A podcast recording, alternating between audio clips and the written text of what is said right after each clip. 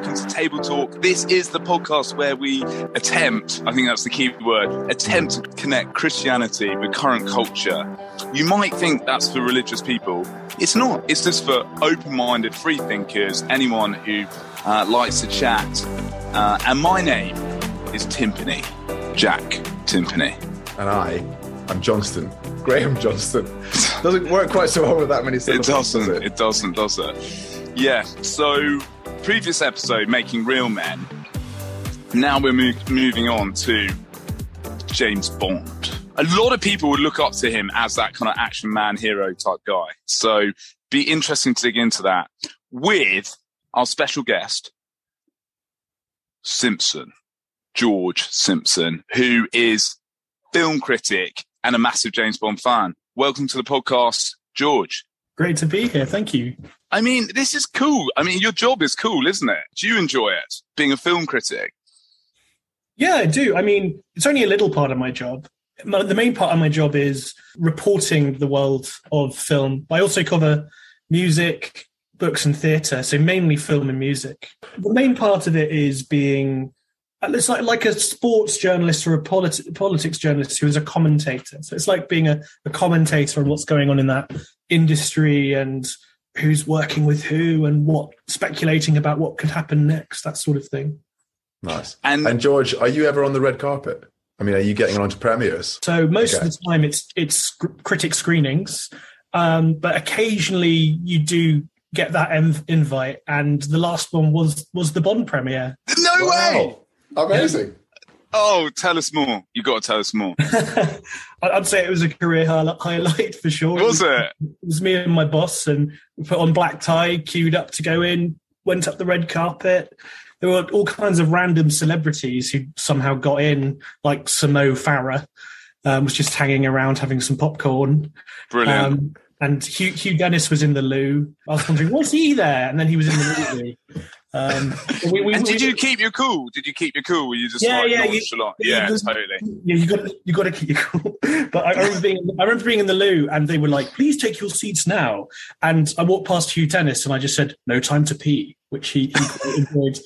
Um, and but, I think what was quite fun though was before it started, we were in this like press pen in front of the screen, and then suddenly this marching band comes out, and they start, and then you turn around, and in a box comes Prince Charles, Prince William, Kate Miller, all in there, and, and, then it's then everyone's like they're like standing to attention. God save our It's like so it was really epic. And then producers came on, Daniel Craig came on, in his pink tux, and was like, "It's really great to be here.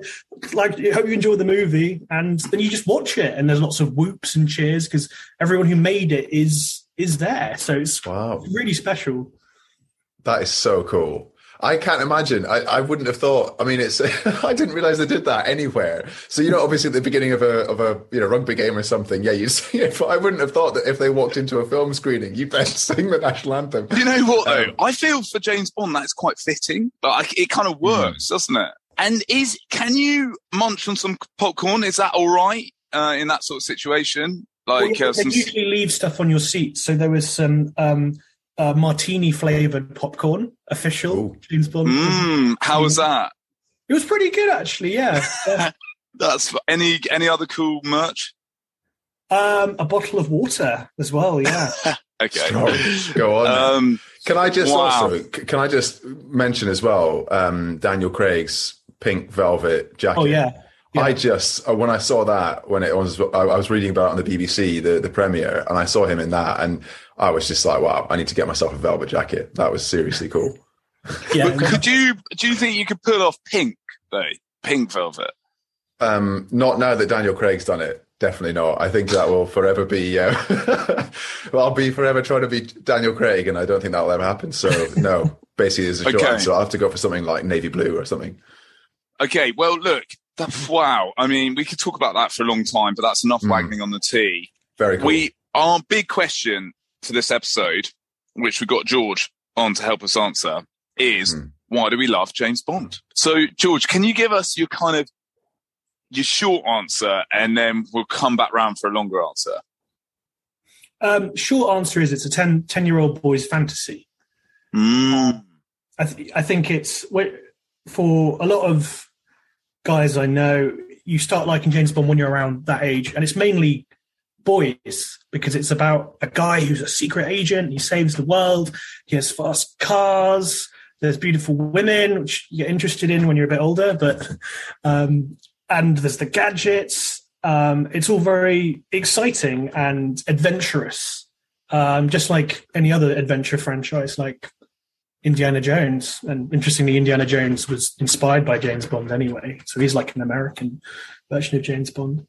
But I think that's the main reason. It's that it's that male fantasy, that masculine fantasy. Is that true for you, George? When did you start watching James Bond? Can you remember? I think it's when my dad bought me the VHSs, or like when I went around my grandparents and you watch Goldfinger, and you just work work your way through them, and you're like, oh wow, that's really cool, and and then of course you know you go see your first one at the cinema. I think I think mine was Die Another Day, unfortunately. Yeah, not so good.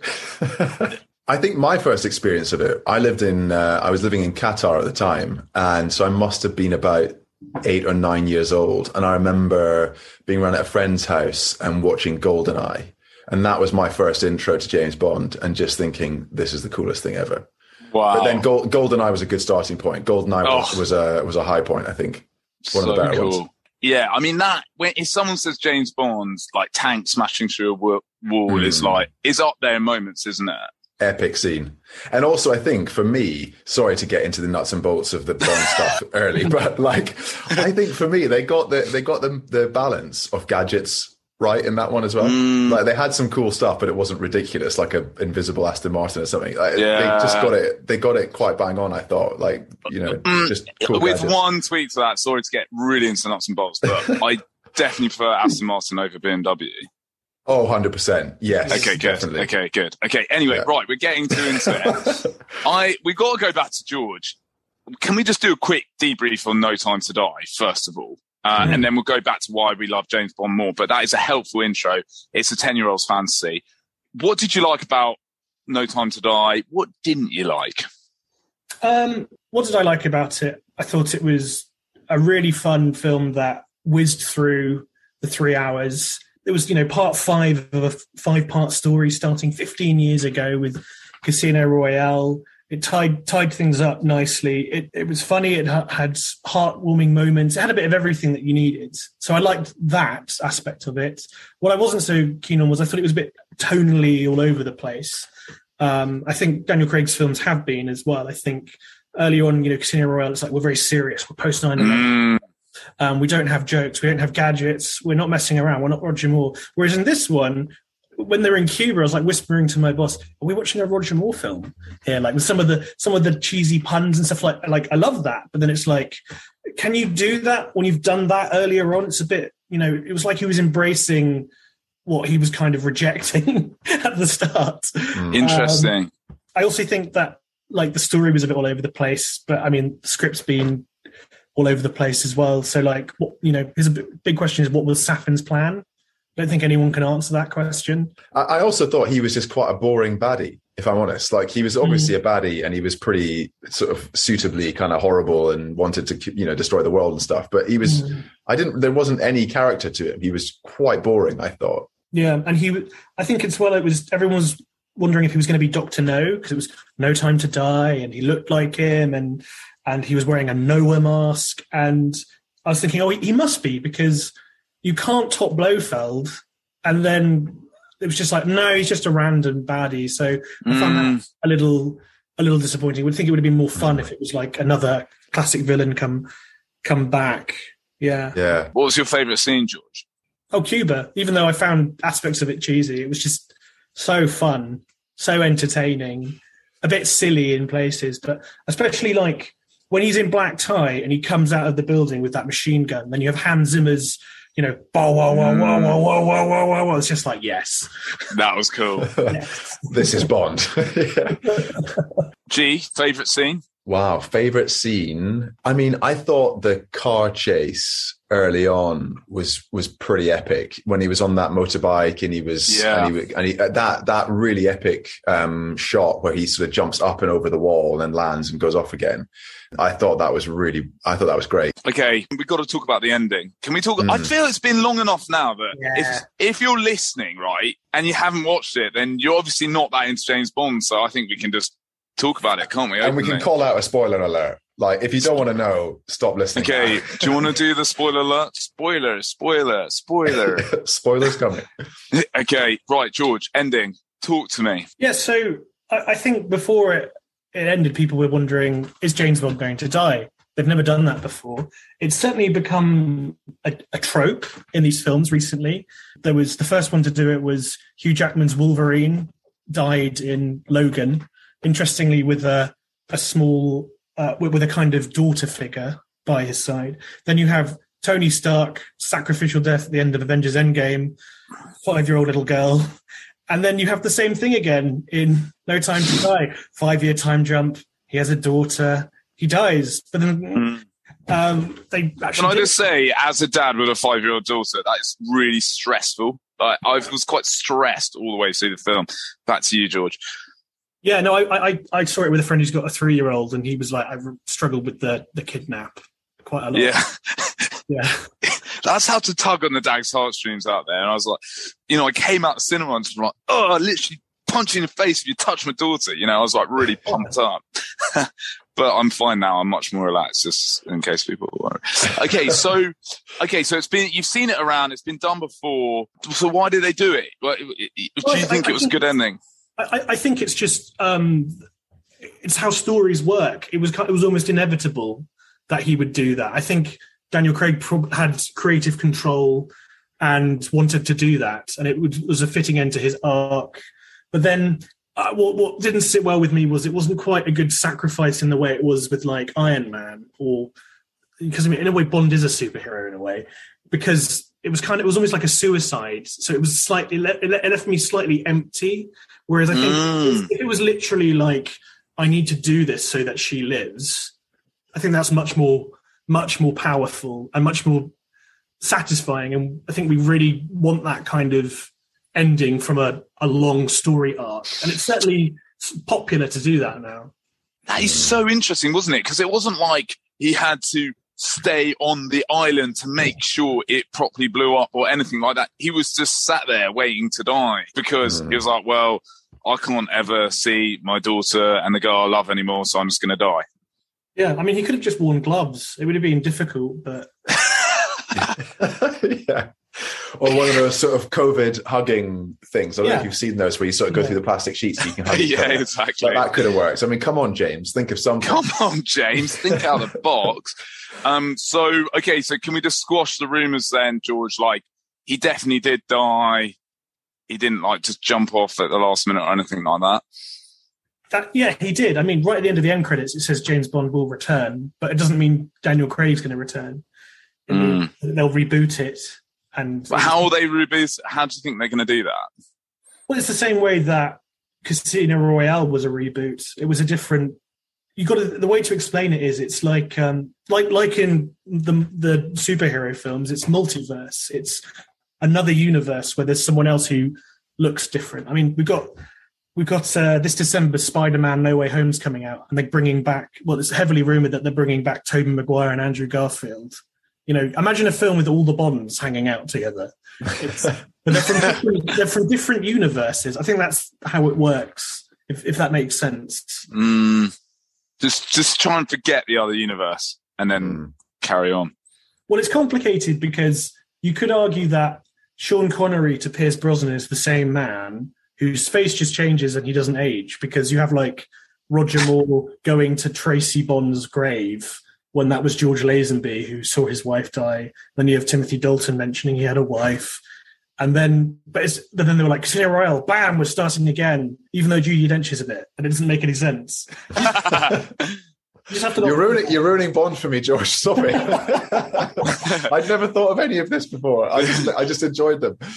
While we're on this, though, George, I'm um, just getting serious for a moment, how much do you think Bond has been a reflection of changing British values throughout that time? Well, I, th- I think Bond's always reflecting the time it's in, and the uh, the Broccoli's when they um, the, that's the producers when they consider the script. One of the big questions they ask is like, what's going to be the the biggest fear in the world next? So they, they take that into account. But yeah, as I think as time's gone on, he's slight he's changed slightly, but none more so than in the Daniel Craig era, to the point where he's not sexually assaulting women anymore.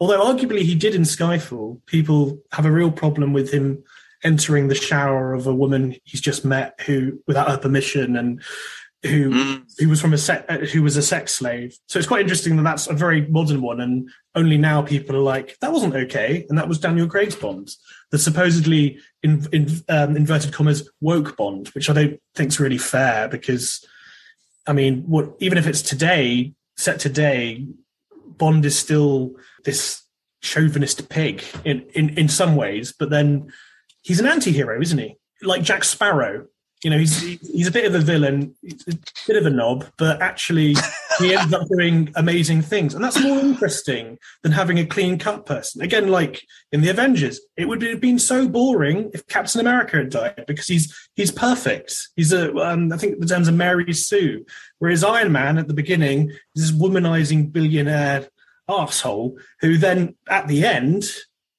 is a father figure who's sacrificing himself for the world. That's much more interesting, that redemption arc. And I think you get that a bit, especially more so with this Bond, because he's had that five year arc, whereas you don't get much of a character development in the earlier Bonds. Mm. So some people just don't like James Bond. As you said, he's a kind of misogynist, yeah, fogey weirdo. You're a massive fan, and and you've said at the beginning, why do people love James Bond? Because it's a ten year old's fancy. So does he need to change if ten year olds are looking up to him? Oh, that's a big question. I don't think ten year olds should be looking up to James Bond. don't let your ten year olds look up to him. well, in the same way, like like Jack Sparrow is a great character, but then should people look up to this drunken idiot with an idea merits who, who sort of bumbles into saving the world? It's but people do. They're flawed, and okay. a flawed character overcome their flaws and and change. Films are basically you have a protagonist, and then at the end they've changed because of events. That's all it is, really, and we want to see that over and over again.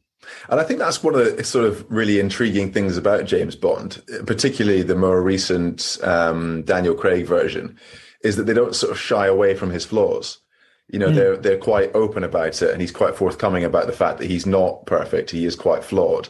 And I think I was even watching an, an interview with Daniel Craig, and he said, "I try not to sort of judge the character. I just play the man that he is." And that is flawed. He's got a flawed relationship with women. He's got a flawed relationship with lots of things. And I think as a result, seeing I don't know, there's something that almost relatable in that none of us are perfect and, and it's sort mm. of hmm. nice to see someone that is broken but doing amazing things, if that makes sense. But still not justifying the flaws. You know, it's not to say that they're right, but it's kind of yeah. very authentic yeah. almost. But it was it was slightly more emotionally open though in this latest film. Would you say mm. that, hmm. George? Oh, definitely. Well, they, they set it up, don't they, in Casino Royale with that Lady Macbeth shower scene where he gets in the shower to look after Vesper and he opens his heart a bit and then he gets crushed. He's not two dimensional as I think he has been in the past in a just kind of, well, hey, entertainment. Whereas now it's like, ooh, drama, you know, because Daniel Craig's from a kind of art housey background. He's actually a bit of, um, bit of a softy really.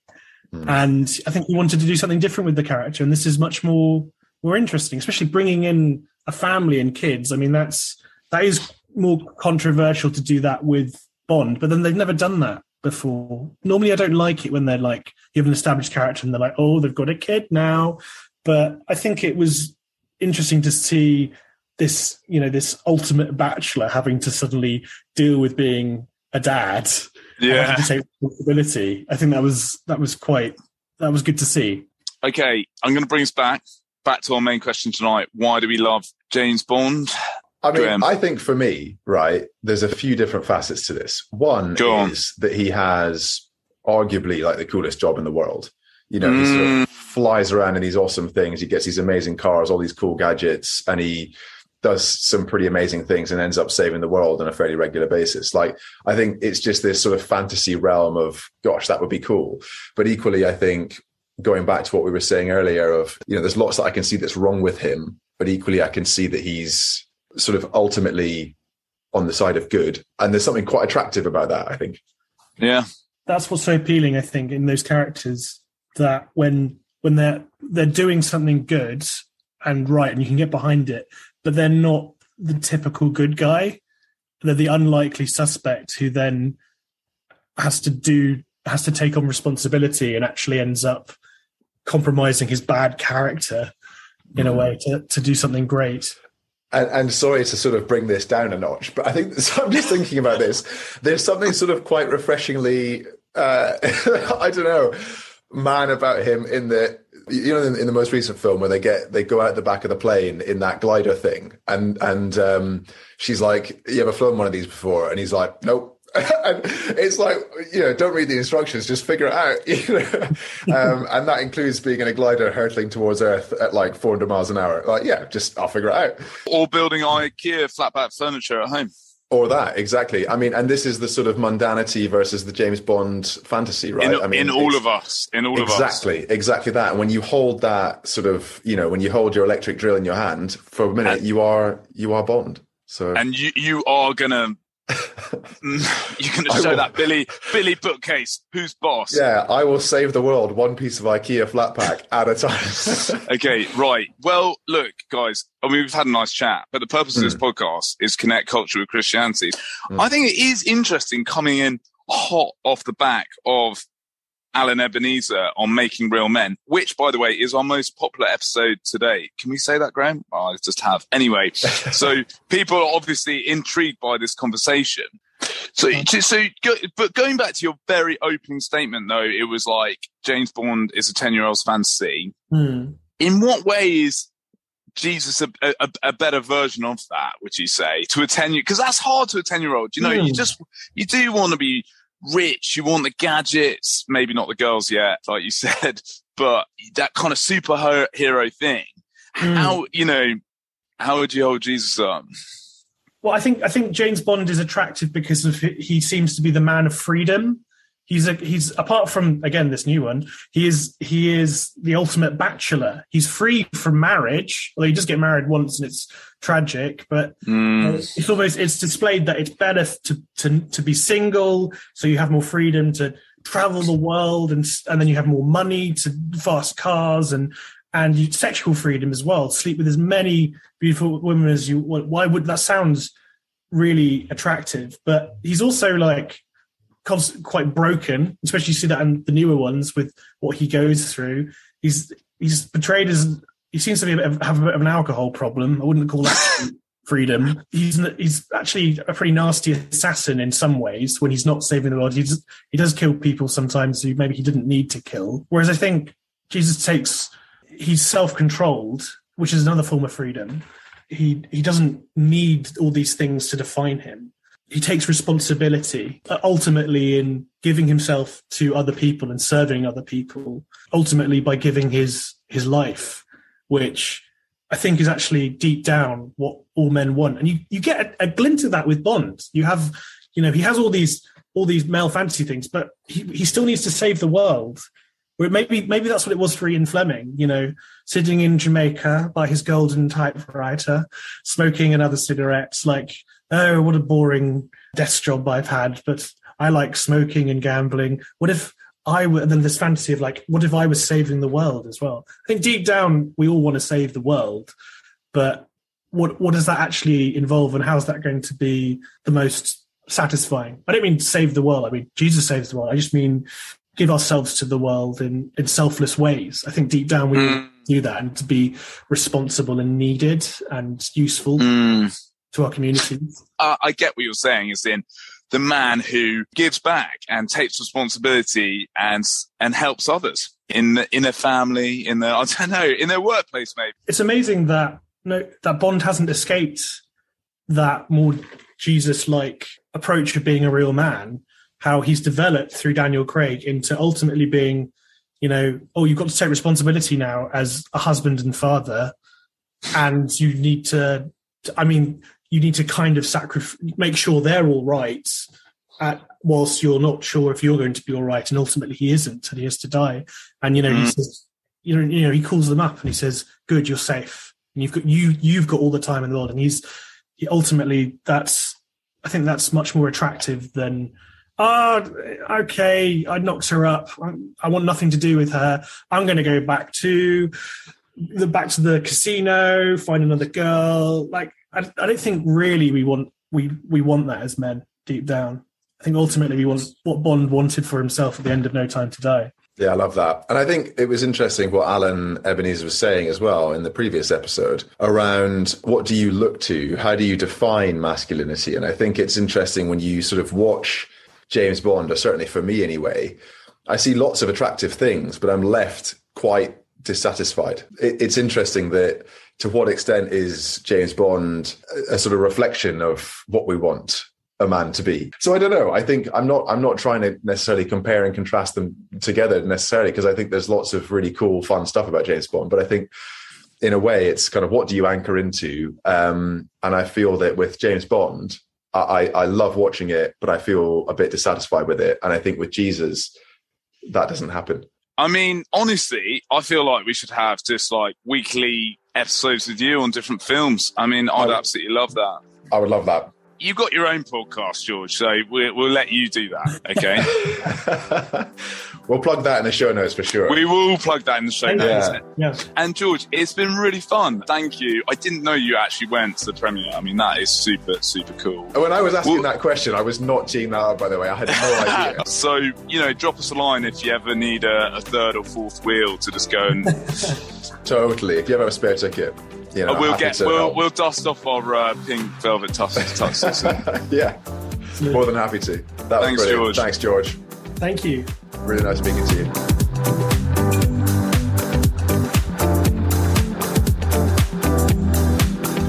Thanks for listening to Table Talk, the podcast. We hope you found that uh, enjoyable, thought provoking, interesting. If you did or if you didn't, uh, please leave us your feedback at our Facebook page, Table Talk Podcast. We'd love you to get involved. Tell us what you think we should be covering on one of our next shows. And uh, uh thanks for listening.